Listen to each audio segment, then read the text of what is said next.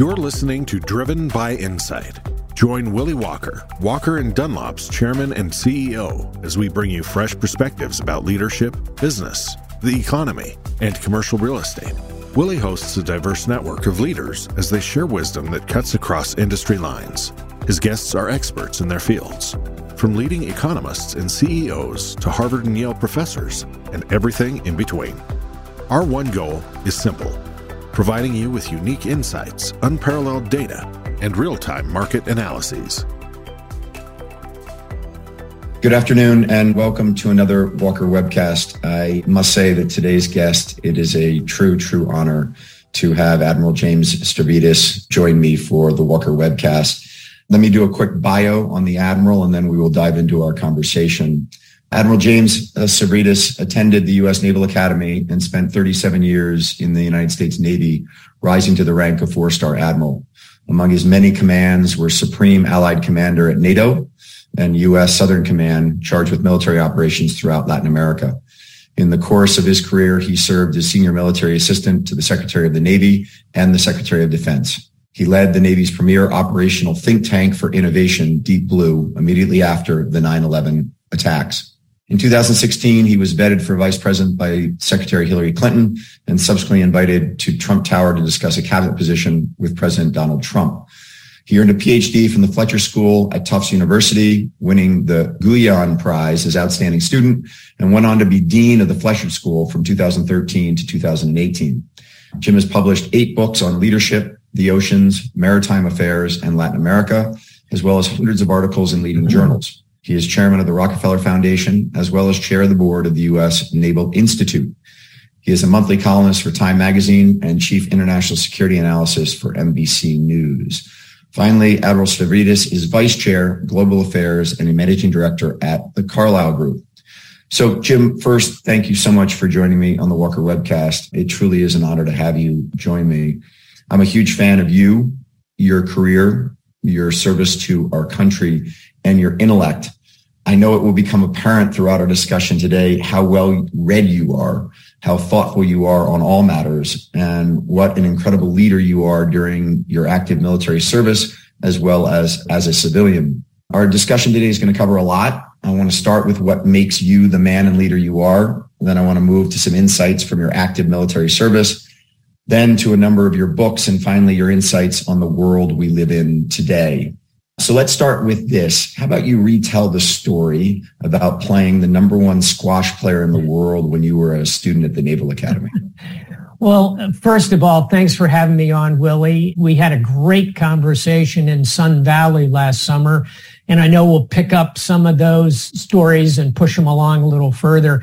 I want to begin actually by saying congratulations to you on what you've done with your firm. It's meteoric rise everything you've done globally to be helpful and to sit on charitable boards and your own athletic career, which is pretty significant in the worlds of skiing and marathon running and, and a lot of other things. But you're nice to ask about my squash career. I played varsity tennis and varsity squash at the Naval Academy in the uh, late 1970s. And so I was at the time number one on the squash team and we were a nationally ranked team. We were in the top five in the country. And I kind of floated between one, two, and three, depending on how things were going between my competitors. So our coach brought in for us to play a former world champion. He was a Pakistani guy and he was probably at that point in his early 40s. So to us as midshipmen, he was at least 20 years older than we were. He looked kind of ancient. He had pot belly and kind of skinny legs and former world number one. The coach said to him, well, Mr. Khan, he was one of the famous Khans of squash, K-H-A-N. The coach said, what would you like to do? And he said, well, I'm happy to play everybody on the ladder. Okay, fine. So there are nine people on a varsity squash ladder. So he started by playing the number nine player beat him 3-0, number 8 3-0, number 7 3-0, number etc. You get the idea. So I was the last guy, number one, who was going to play with this legendary player. Now remember, he's now played eight hard squash matches. He's won them all 3-0. You know, I thought, gosh darn it, I'm probably not going to win a match with this guy, but I'm going to win a game. You know, I was pretty set. You know, I was a second team All American. I thought, okay, you know, I can do this. This guy's got to be exhausted. We got into the court and he turned to me and he said, would you mind if I smoked a cigarette while we played? and he, and he lit up a cigarette and beat me not only 3-0, he beat me pointless. I didn't win a single point. Now that's, that's a lesson uh, that I received. And here's what I took away from it, Willie. And it's a good lesson for all of us, which is no matter how well you're doing, there's somebody better than you. It's a lesson about humility. And it was a pretty good one. I, I would only say, given your career, there aren't many better than you in lots and lots of things. Let me jump to the summer of 73. It's between your freshman and sophomore year at the Naval Academy. You've been assigned to a Navy destroyer for the summer and you're leaving the port of San Diego. Why did you know at that moment you were going to disappoint your dad? Yeah, because my father was a career officer in the U.S. Marine Corps, very proud infantry officer who had fought in World War II, Korea, Vietnam. And when I went off to the Naval Academy and for my entire first year, known as your plebe year, I was pretty dedicated to the idea of following my father and becoming an infantry officer in the U.S. Marine Corps. On that summer cruise, the summer after my freshman year, I walked up onto the bridge of that destroyer, Jouett, DLG 29. And as I walked onto the bridge, Willie, I looked out at a setting sun. We were getting underway late in the day and the sun was just going down. I looked at that horizon and I saw all that light and all that water. And I was like St. Paul on the road to Damascus. You know, the scales dropped from before my eyes. And I realized I wanted to be a sailor. I wanted to be at sea. I wanted to be a, a sea captain. You know, I went home later that summer for my one month off that they give you. And I broke the news to my dad, who at that point was a retired colonel in the Marine Corps. And he was not happy. Mm-hmm. And I would say he wasn't happy with that career choice until about 25 years later when I pinned on my first star as a rear admiral.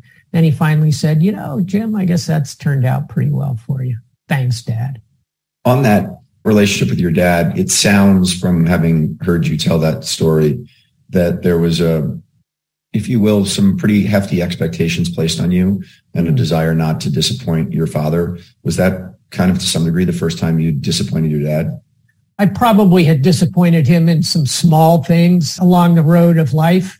I, I remember once being on the tennis court and losing a match and taking my tennis racket and breaking it, you know, putting it at an angle and stomping on it and breaking it in half in the days of wooden tennis rackets. He was quite disappointed that day and I learned a, a hard lesson about that. But in terms of something that I think he really had a deep and prideful expectation that I would follow his footsteps entirely into the Marine Corps. Yeah, I think it did hurt him. And again, he was one to always be supportive and ultimately it turned out pretty well for me. And I'm glad he was around to see that as well.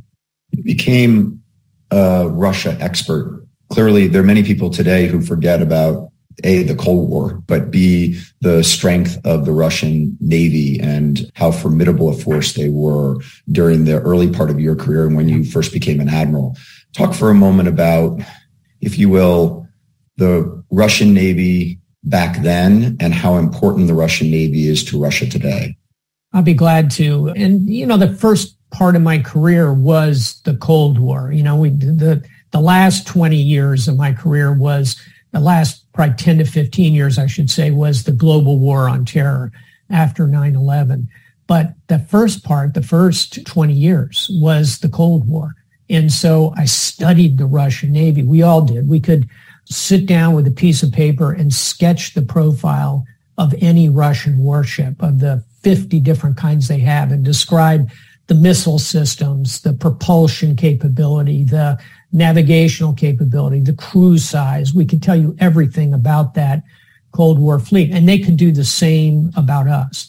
And we conducted many, many tabletop exercises, many war games, simulating Russian behaviors. And then finally, Willie, we spent a lot of time confronting them at sea.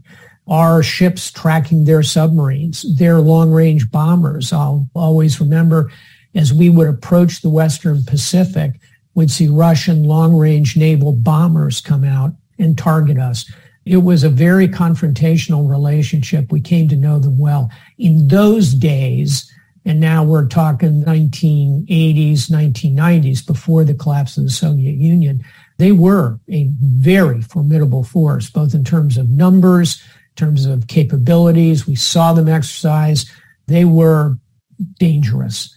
And the big advantage we had was our aircraft carriers. The Russians never made the deep investment necessary to build those magnificent machines of war. They're hard to build. You've got to train in a very different way.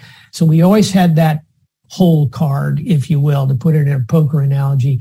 We knew that our carriers could maneuver, could surge forward, could attack their ships, whereas they had long range land bombers and they had missiles but nothing can substitute for the maneuverability, the size, the striking power of our carriers. So we worried a lot about them. But I think if we had, God forbid, ended up in a hot war instead of a cold war, I think we would have more than held our own.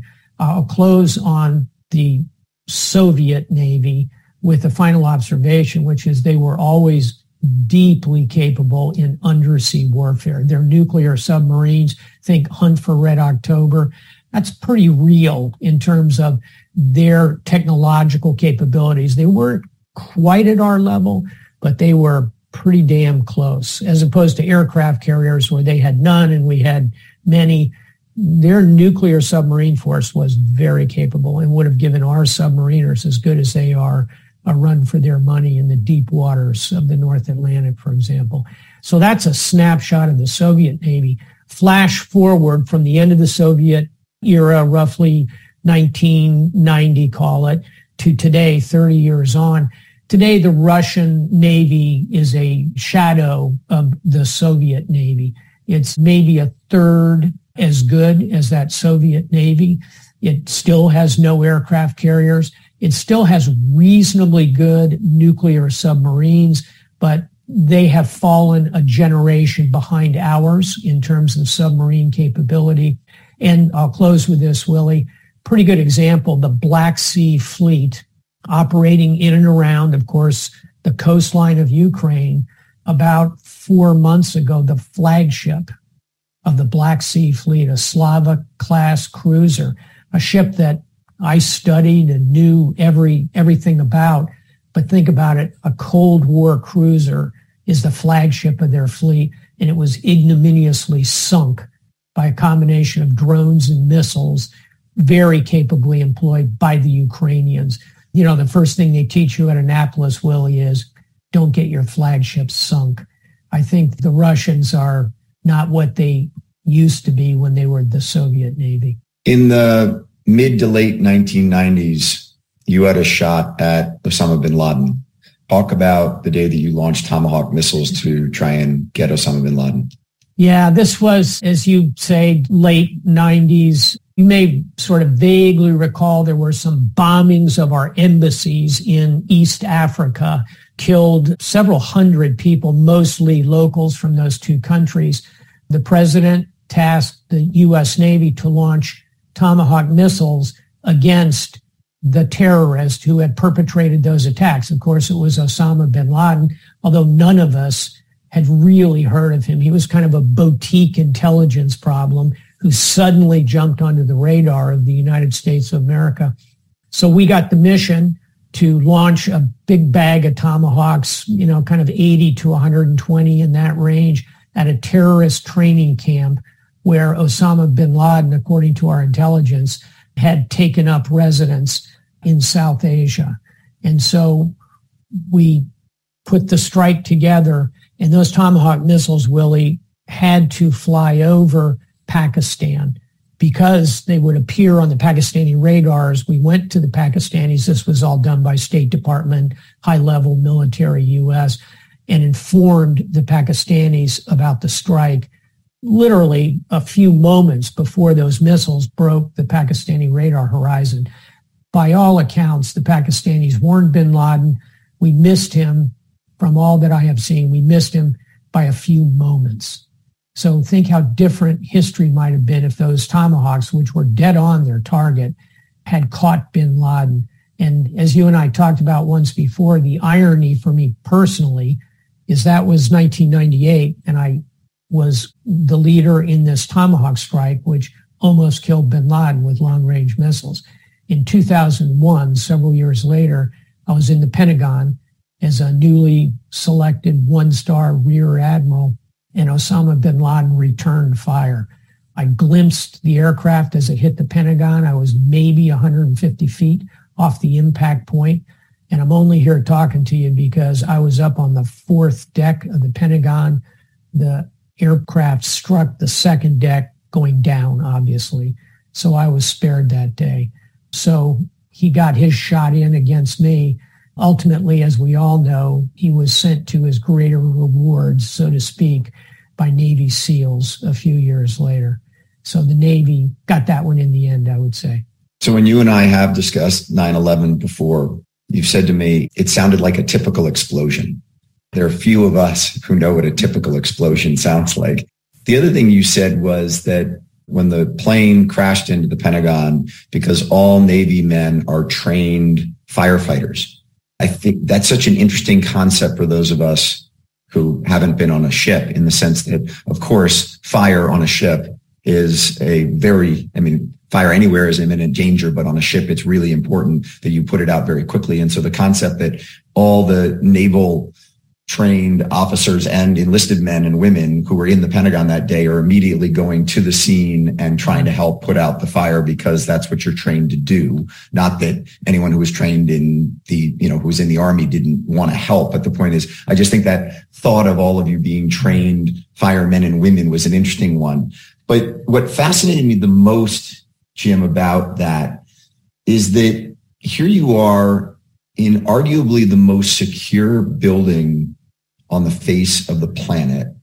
And yet, from your telling, that's as close as you ever came to getting killed during your military service. Indeed, it, absolutely. Here I was in the Pentagon, as you say correctly, the safest place in the world, right? Full stop. I mean, you're guarded by the strongest military on earth. You're in a massive concrete building with huge, huge walls. You're in the capital of the richest country on the planet.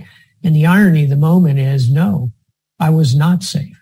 That was in a career with my fair share of combat where I came the closest to being eliminated. You know, back to the firefighting point, you know, if you think about it on a ship at sea, you've got to put out the fire. It's not like you can just like walk across the street and declare the building a loss and put a perimeter around it. You're at sea. So yeah, we're all trained. We do initial, very significant training, and then we all do a refresher course annually, every sailor. So yeah, we're pretty good at fighting fires. But that day, we didn't have any tools. We didn't have the big hoses. We didn't have the big pumps. We didn't have all the access equipment. We didn't have above all the masks, the oxygen breathing apparatus that allow you to go into a fire. We didn't have all that. What we had was a few bulkhead mounted cylinder fire extinguishers, no good at all against that inferno. So we all stumbled out onto that grassy area outside the Pentagon and up came the first responders, big heroes, true heroes. And they fought that fire like hell. And yeah, I lost a lot of shipmates in there. Unfortunately, the plane killed a bunch of Army folks because it hit the uh, personnel section of the Army, but it hit the Navy Intelligence Center in the Pentagon. So I lost a number of great shipmates, colleagues, friends who died in that. One in particular, I always remember Captain Bob Dolan, pretty senior officer, was down there and got was killed. And he was a surface line officer, a destroyer officer, knew him, knew his family. They lived in our neighborhood in Northern Virginia. You think about that random walk. I could easily have been in Bob's billet. He could easily have been up in mine. He was a remarkable guy, quoted Shakespeare constantly. Oh, that made him, given how much you read and how much you quote yeah. both literature and novels and things of that nature. I'm sure that that endeared him to you immediately. Yeah. And last thought on that for listeners, when you take that trip to Washington that everybody does and you see the Washington Monument and the Lincoln Monument and the 9-11 memorial at the Pentagon. Go and see that. It's got a bench there for everybody who died both on the plane and in the Pentagon. It's a beautiful, serene place. You don't need a particular clearance to go. You can just go and there's parking right there, right by the Pentagon. Go see that. It's very moving. How much, Jim, did that if you will, the paradox of being in the world's most secure building and yet coming as close to death as you ever have, having been in a position of danger so many times throughout your career, how did that influence you going forward from that moment? In other words, I mean, I would think that we all think, okay, this is going to be a tough time in the business world, for instance, batten down the hatches, focus on the problem, and we're all kind of focused on it. But typically in life, the things that really impact us are the things that surprise us, not the things that we can see coming.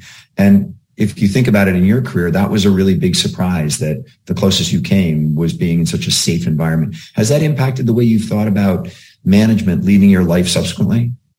It has. And it drove home two enormously important things. One is that your life can change forever in an instant. And think of me and Captain Bob Dolan and the knowledge that it's very real. It can completely change is very profoundly important. And, and my most recent book is called To Risk It All. It's about those moments when we are challenged and we have to make very hard choices under immense pressure. So that was one big lesson for me. And the second one was you've got to be ready to respond in a crisis. In other words, the first point is it can really happen. And the second point is be ready to change fundamentally how you're doing business. And I'll give you the practical example. The U.S. Navy pre 9-11 was still out there kind of acting like the Cold War was still going on. We were deploying these big carrier battle groups. We were talking about the Russian Navy, even though they had little capability, talking about the Chinese Navy. You know, we were kind of trying to just keep doing the same thing. You know, never underestimate the ability of a human being to think that tomorrow is going to be a lot like today, except maybe just a little bit different. But when things really change, like 9-11, you got to change what you're doing. And for us in the Navy, we realized we were going to be part of this global war on terror. And that meant a very different basket of capabilities from being more mindful of being on land, sending sailors ashore, getting the SEALs in there, getting our explosive ordnance detachments in there, getting our carriers pushed up to the edges of these nations, Iraq, Afghanistan, the Horn of Africa, launching precision strikes in very undeveloped areas. It was a huge new raft of things we had to do. And I'll close with this, Willie. Right after the explosion, right after 9-11, the chief of naval operations asked me to create, if you will, a tactical warfighting think tank. It was called Deep Blue. He said, pick 15 people, anybody you want in the Navy, King's Cross, go get anybody. And I gathered who I thought were maybe the smartest dozen people in the Navy from all ranks, from lieutenant to senior captain including Bill McRaven. Including Bill McRaven, very good. Including Kurt Tidd, who went on to a four-star admiralship. And two of those lieutenants are about to make rear admiral. They'll be the trailing edge of that group. Pretty remarkable group of folks. And believe me, we were focused on what are the new things we have to do. And I did that for about a year and a half. And then the chief of naval operations released me to go be a carrier strike commander, which was my heart's desire at that moment. Talk about that for a moment though, Jim, because. I find that task, if you will, of saying we've been fighting exactly as you just outlined it. We've been fighting this war we've been putting our resources towards this enemy. And all of a sudden you're given basically a blank sheet of paper to say, rethink the way we're doing everything. And yeah. given the size and scale of the Navy, I get it that you had 15 super, super smart people helping you think about this, but it's almost like being on a, on a McKinsey team that sits there and says, okay, we've got to rethink everything. And, and in the United States Navy, that's not, I mean, you might come up with some great idea, but let's use the analogy, it's an aircraft mm-hmm. carrier. You can't just kind of turn it on a dime. So as you sat there for a year and a half and rethought, the challenges that presented you, you were also faced with the reality of how can we actually mobilize or make real change in the U.S. Navy. As you think back on that process, what was the biggest inhibitor, mm-hmm. if you will, as it relates to, okay, we thought we needed to do this, but we knew we could only do this because of just history and momentum and kind of the way that things were established? We all need to put ourselves back in the mindset of the days and months right after 9-11. First and foremost, we were angry we were deeply angry. I remember being in the Pentagon just after 9-11 and President Bush came over. And I mean, the building smelled of smoke and jet fuel, smelled like fire, and it just hung in the air for days. He came over and gathered up everybody, very senior people, and he said, remember this. Remember this moment. Remember what's been done to you, to the Pentagon. You know, they came into our house. And so we were angry and that fueled an ability to really make pretty dramatic changes. Number two, we had a visionary chief of naval operations, four-star admiral named Vern Clark. And he really gave the whole Navy the chance to build in these ideas and try new things. And three times a week, he would gather his most senior admirals and Deep Blue would come in and brief and say, okay, here's an idea. Here's another idea. And the admirals would kind of tear it apart. And just like all innovation, and you know this from running your firm, everybody's well aware in the business world, you know, innovation is important, but it's like baseball in terms of batting average. If you're hitting one in four that's a pretty solid season. One in three, that's you're headed to All-Star League. You don't expect anybody to take on all these ideas, but we had a lot of top cover from the Chief of Naval Operations. So that was number two. And I think number three, and to your point, what held us back and where could we not really close the switch? And frankly, it was parochialism on the part of individual communities within the Navy. What I mean by that is the aircraft carrier folks wanted all the resources to go to carriers so that the carriers could come in close, littoral warfare, launched the strikes. The surface warfare folks like me, the destroyers, the cruisers, they wanted the money for long range strikes, tomahawk missiles all the things that their community could do. The submariners were kind of in shock because really they had the hardest task as a community. How are they going to impact Afghanistan? How are they going to impact Iraq? There's no submarine force for them to fight. So they're thinking about the SEALs and putting them in submarines and moving them ashore. And you mentioned Bill McRaven. Of course, he was the queen of the ball. The SEALs were suddenly had the ultimate cachet of anybody.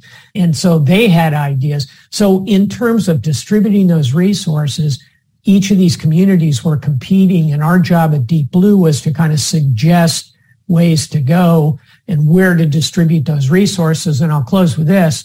You know, it kind of became, hey, Stavridis, you better be careful. Your career could be at risk here. And in fact, I had one very senior aircraft admiral say to me, Stavridis, your career is over after this. Because I was advocating, you know, shifting those resources toward the SEALs, toward EOD, toward long range strike by surface. And the carrier guys were not happy with me. Again, top cover. Admiral Clark made sure I got out of there, got to my strike group. But like any bureaucracy, the Navy will dig in, have pockets of resistance, parochialism. You have to break through those. A crisis is a pretty good time to do that. There was an interesting article this weekend in the Wall Street Journal about the head of U.S. CENTCOM, Michael Kurilla, doing what I guess to the outside world would be something analogous to Shark Tank, where he created something called Innovation Oasis to mm-hmm. sort of look from the bottom up yeah. and get really great ideas. And the article highlighted this young 24 year old sergeant who had created this drone tracking technology on his laptop and that he was brought in and kind of won the Shark Tank competition. Mm-hmm. And I thought it was so fascinating to think about just the structure of the U.S. military and how it is so established and the ability to change things, just back to what you were just talking about. And just kind of fun that, that General Kurilla is actually thinking about sort of, if you will, flipping that on its head. Yeah, and it's something I have done. I didn't have the benefit of watching the show Shark Tank, but for example, when I was a captain in command of eight destroyers, I would challenge each of the ships, hey, come up with one big idea and bring it forward and we'll see which ones we can find resources to support. So it's kind of the same concept. I'll give you two other ideas on innovation. And by the way, that obviously has applicability to any business at almost any scale. Challenge the workforce and then incentivize and reward those who come forward.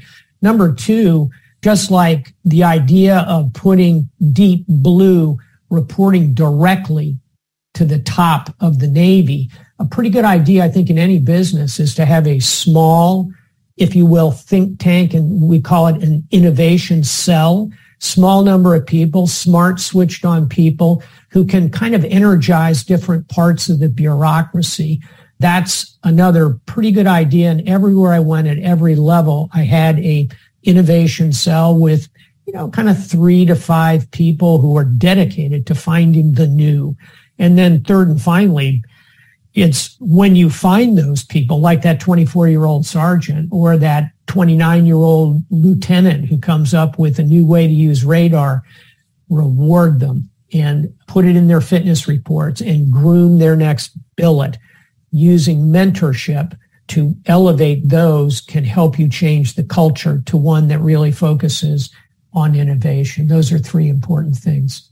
Jim, as you think about transitioning to the Southern Command, as I look back, having lived in Latin America for almost a decade, when I lived there in the 1990s, mm-hmm. the U.S. influence in countries like Argentina, Brazil, and Paraguay, where I lived for a period of time, seemed unlimited. We had huge influence on the region. All eyes were focused on the United States of America and the U.S. ambassador and U.S. military operations in those countries was very clearly leading the world. 9-11 happens and we make a shift in the war on terror to, from my read of it, essentially not forgetting about all of Latin America, but really moving our shift because of terrorism and because of the war on not only terrorism, but then the connection into the world, the, the war on drugs all of our focus went on Colombia. And over the last two decades, Colombia has been really our beachhead, if you will, in Latin America. And to some degree, we've opened up for countries like China to come in and replace the United States as it relates to our influence in the region. Mm-hmm. As you think back on that and having run Southern Command, should we have kept more of a broad influence in Latin America or was the shift to Colombia and the war on terror necessary and actually from an insider's perspective, not an outsider's perspective like me, the right thing to have done? Let's begin with a proposition. In my view, we, the United States of America, are deeply underweight in paying attention to what's happening in the world to the south, in the Americas. Enormous potential. And by the way, they haven't had a significant war there for decades. They are a big population, huge natural resources. Today, they're almost all democracies. We don't love every single government that gets elected, but they have made that jump shift to real democracy essentially throughout the region, the exceptions being Cuba, Venezuela, Nicaragua. Those would be the three that are outliers at the moment. Here's the point. Generally speaking, we ought to be paying a lot more attention because the potential there is enormous economically, culturally, demographically, natural resources, all the above. In terms of the focus we put on Colombia, I think it was a necessary element of the larger global war on terror. But remember this about Colombia. There were never more than a thousand U.S. troops there ever. And partly that's because there was a congressional cap on it.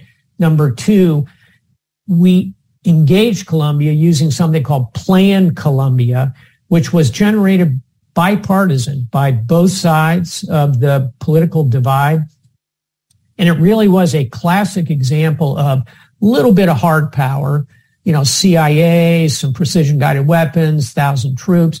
But really the big thrust of it was economic. I would argue it's been fairly successful. We finally got rid of the FARC. There was a negotiation that concluded it. Overall, it was a major effort, but our failing, you're exactly right, Willie, was just taking our eyes off the rest of the region. China has stolen a step on us there with their Belt and Road Initiative. We ought to pay a lot more attention. And I'll close with this because you and I are both Spanish speakers. Today in America, 15% of us speak Spanish as a first or a very strong second language. 15%. We're actually the second largest Spanish speaking country in the world after only Mexico. By mid century, 30% of Americans will speak Spanish as a first or a strong second language. We're well on our way to being a bilingual, bicultural country, and that will help us over time with this world to the south where we ought to be paying more attention. So you went on to be Supreme Allied Commander of NATO. First of all, I don't think there's a better job title in the world. Maybe King, maybe, but Supreme Allied Commander is pretty, pretty great. For a moment, Jim, when you ran NATO, there were 28 members. That was expanded to 30, and we're now on the precipice of having two more members to make it 32. Talk about the importance of Finland and Sweden potentially joining NATO. It's huge, and I'll give you a basket of reasons. First of all, these are turnkey militaries. They are ready to snap in.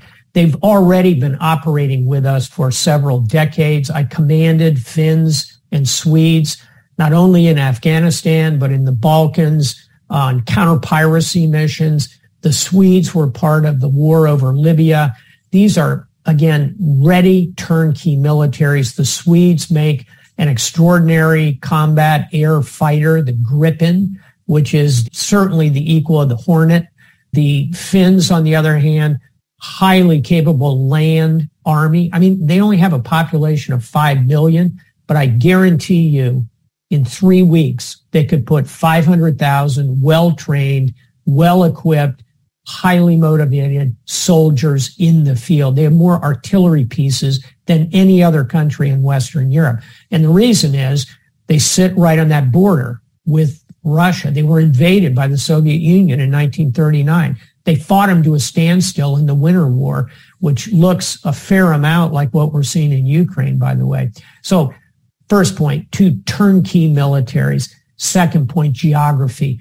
This complicates Vladimir Putin's life enormously. That distant boom you hear is his head exploding when he hears that Finland and Sweden are part of NATO because it means that's another 800 miles of border up on his upper left-hand flank that he's got to protect in some way, except his army is getting broken on the wheel of Ukraine, thousand miles to the south. So huge geographic complication. Third point, the Arctic. Both Finland and Sweden are significant Arctic nations. They have territory up there. They will be a formidable part of the additional five NATO nations that are part of that Arctic suite up there. Again, that gives us leverage and engagement. And then fourth, and maybe most importantly, them joining is psychologically so significant. These are two nations that historically have been neutrals, have been very carefully guarded their neutrality, kind of like the Swiss have. And by the way, even the Swiss, and this staggers me, but even the Swiss are starting to have a conversation about potentially joining NATO. So psychologically, for Europe as a whole, to see these two very important, high-tech, capable militaries, geographically prime positions say, yeah, I want that NATO membership card. That's a powerful moment for the alliance. They are most welcome. Talk for a moment about, I've heard you say that you think that Putin's burn rate right now in both the cost as well as troop losses is unsustainable and that you think he might be coming to the table potentially as early as by the end of the year. That obviously, when I heard you say that, I said that has massive implications, not only from a geopolitical standpoint, that has massive implications from the economy. As we sit here today and watch the stock market bounce all over the place and we look at interest rates going and what the Fed's trying to do to tame inflation, the one sort of silver bullet that I can see out there is if Vladimir Putin was no longer either running Russia or this conflict ceased. So give a little bit of insight about sort of your conviction that his burn rate is unsustainable and when that sort of forces his hand? Yeah, I think there are two burn rates. You know, private equity alert. I'm vice chairman at the Carlyle Group. We talk about burn rates a lot in our portfolio companies. A burn rate is just the resources that you're kind of clipping through, but it exists on both sides of that firing line. So Putin's burn rate is troops. He's probably lost north of 30,000 killed in action maybe 60,000 grievously wounded. He's trying to backfill by a, a shambolic recruiting process, but he's burning through troops and he's burning through equipment. Think about this. Putin is now on bended knee going to Tehran and asking for Iranian drones, Iranian long range missiles. That's pretty extraordinary that a military that's supposedly one of the best in the world is running out of its own resources in that regard. So, and by the way, he's lost, I don't know, 2,000 tanks and armored personnel carriers as a percentage of his force, probably 40% in those categories, dozens and dozens of combat aircraft, high burn rate, men and material. Over here, there's a subtle difference. The Ukrainians have high motivation. They're getting backfilled with all the equipment they need. Their problem, their burn rate is the patience and the checkbook of the West. And even in the last few days, we've heard from Speaker potential McCarthy saying, you know, those blank checks we've been writing, maybe that's not going to keep going at that level. You know, he didn't say we're going to walk away from Ukraine, and I can't imagine he conceptualizes doing so. But I think he is channeling what a lot of people are thinking that we're spending tens of billions of dollars over here, and it's going to have long-term costs. And so that burn rate of patience and resources is acting on Zelensky. So what, the question is, when do both those burn rates kind of cross, like in Ghostbusters, except here you want those streams to cross. And I'd say it keeps getting pushed out by the success of the Ukrainians and by Putin's intransigence. But I think the reality is that by end of Q1, beginning Q2, which not coincidentally is after the winter, you're going to see both those burn rates kind of start to cross. That's the moment when we could think about a negotiation. What would that look like? You know, it could be uh, President Erdogan of Turkey, who did a pretty good job. I, when you and I were talking in the summer, great concerns about grain getting out of Ukraine. Erdogan stepped in and negotiated the agreement, which is working reasonably well, moving grain out of Odessa. Could Erdogan, who is known and trusted, I think, in both capitals, be a force? Maybe. How about Xi, President Xi? If there's anybody who would want the economy of the world to get back on a solid footing, it's President Xi. You know, he just had his coronation as the supreme leader. You know, maybe he'll become the supreme leader of China. Who knows? But I think more importantly, he had some small good news. His growth looks like closer to 4% than 3%, but that's, hey, that's a recession in China. If you're not making six to eight, that's terrible. And I don't need to tell a real estate czar like you about the real estate overbuild problem China has. So he's got a lot of motivation to try and solve this problem. He might step in, could be the United Nations, the Secretary General. In any event, to answer the question, I think those burn rates, Willie, will kind of come together, hopefully right after the winter. That's my best bet right now. So talking about Xi is a good segue to your book 2034, which many have called speculative fiction. I would call it prescient fiction, given what we're seeing right now going on in both Europe as well as in Asia.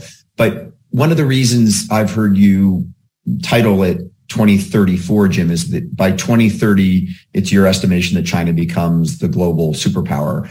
So given that you put it four years after China sort of takes that role and given exactly what you just pointed to of China's growth being at three to 4% right now, their economic capability and the strength of China seems to be one of the preconditions to them going after Taiwan. And in your book, it's basically a conflict between the United States and China that is tipped off by a cyber attack, which happens around Taiwan. And as a result of that, then Russia goes and invades Poland, which is all very interesting given that in the reality now we have Russia invading Ukraine. So that's the reason I call it prescient fiction. But talk for a moment about the real threat of China invading Taiwan or doing a blockade around Taiwan and whether you think right now we are closer to that reality or further away than what you portray in your book. Here's some good news. I think we're actually further away.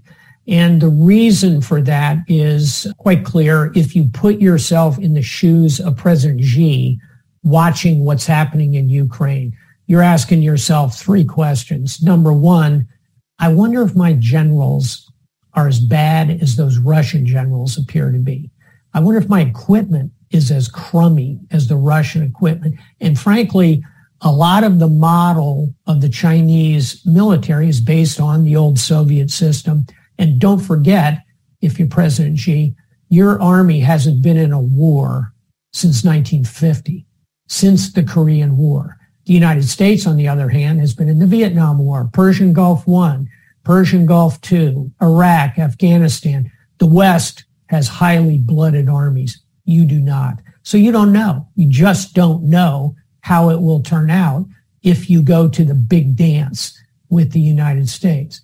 Question two you're asking yourself is, I wonder if those Taiwanese will fight like hell the way the Ukrainians are. Answer, you don't know. I don't know. But I've been there. I've met with the Taiwanese. I've met Madam Tsai, the president. I think the Taiwanese will fight and fight hard. I don't think they'll go gently into that good night. So that's uncertainty if you're Xi. And number three, you're asking yourself to our conversation a moment ago, you know, the most important thing for me is my economy. And, you know, my economy is too big to sanction, right? Well, who knows? Maybe we can't carpet bomb the Chinese economy with sanctions. We can certainly launch some very precision guided strikes. The recent chip concerns, I think, are an example of what could really hamstring the Chinese economy. So, bottom line, if you're Xi, you're feeling pretty good. You've been anointed as the leader of China for a third five year term, but you're watching this debacle in Ukraine, uh, fomented by your strongest ally by definition, I suppose. They're not, by the way, formal allies, but they have a partnership without limits was how the two of them categorized it in January before the invasion. I think there are some limits now. So when I look at all of that, Willie, I think if you're Xi, you're kind of pumping the brakes here. You're not looking for a massive war with the United States. I think that gives Taiwan some breathing space. They can then purchase the weapon systems they need to defend themselves. Hopefully that'll create deterrence. And 2034 will turn out not to be predictive fiction, but cautionary fiction that led to some of the changes that help us avoid such a war. So I've heard you mention the book Strategy of Denial by Elbridge Colby is a good read on Taiwan yeah. and, and, and Taiwan defending itself. Before you and I finish, I've got to go to you are an incredibly well-read man and i'm always fascinated whenever i listen to you talk about just the breadth of what you've read and obviously you're also a prolific writer your two sort of if you will favorite books that you read almost annually are old man and the sea and to kill a mockingbird talk for a moment jim about why those two books are so important to you I love those books and everyone has read them. That's one thing I like about it. I feel like I'm part of a larger community in the world. I mean, it's a book that most people read when they're 13, 14, maybe 15 years old. Number two, the themes are so powerful. The story of Santiago the fisherman is one of resilience, of overcoming, of knowing that you can be destroyed but not defeated as long as you continue to believe in yourself and believe in your craft. It's a book about mentorship that goes both ways. Santiago to a very young fisherman and ultimately back from that young fisherman to Santiago. It's a beautifully realized book. You can read it in a couple of hours. I pick it up yeah, about once every year or so, mostly for that inspiration of leadership. To Kill a Mockingbird, a completely different book set in the 1930s in the Deep South, a story of racial injustice, of a black man falsely accused of a rape of a courageous lawyer, Atticus Finch, who believes in the case and takes it knowing it will cost him enormously his position in society and that it'll bring real risk to his children, his daughter, Scout. And finally, it's a book about a young woman's coming of age. So those are pretty powerful themes that we see rattling around in the United States in this moment. So yeah, those are a couple of books I often pick up and go back and read. Can I give you a book I just read that's quite good about a lot of what we're talking about?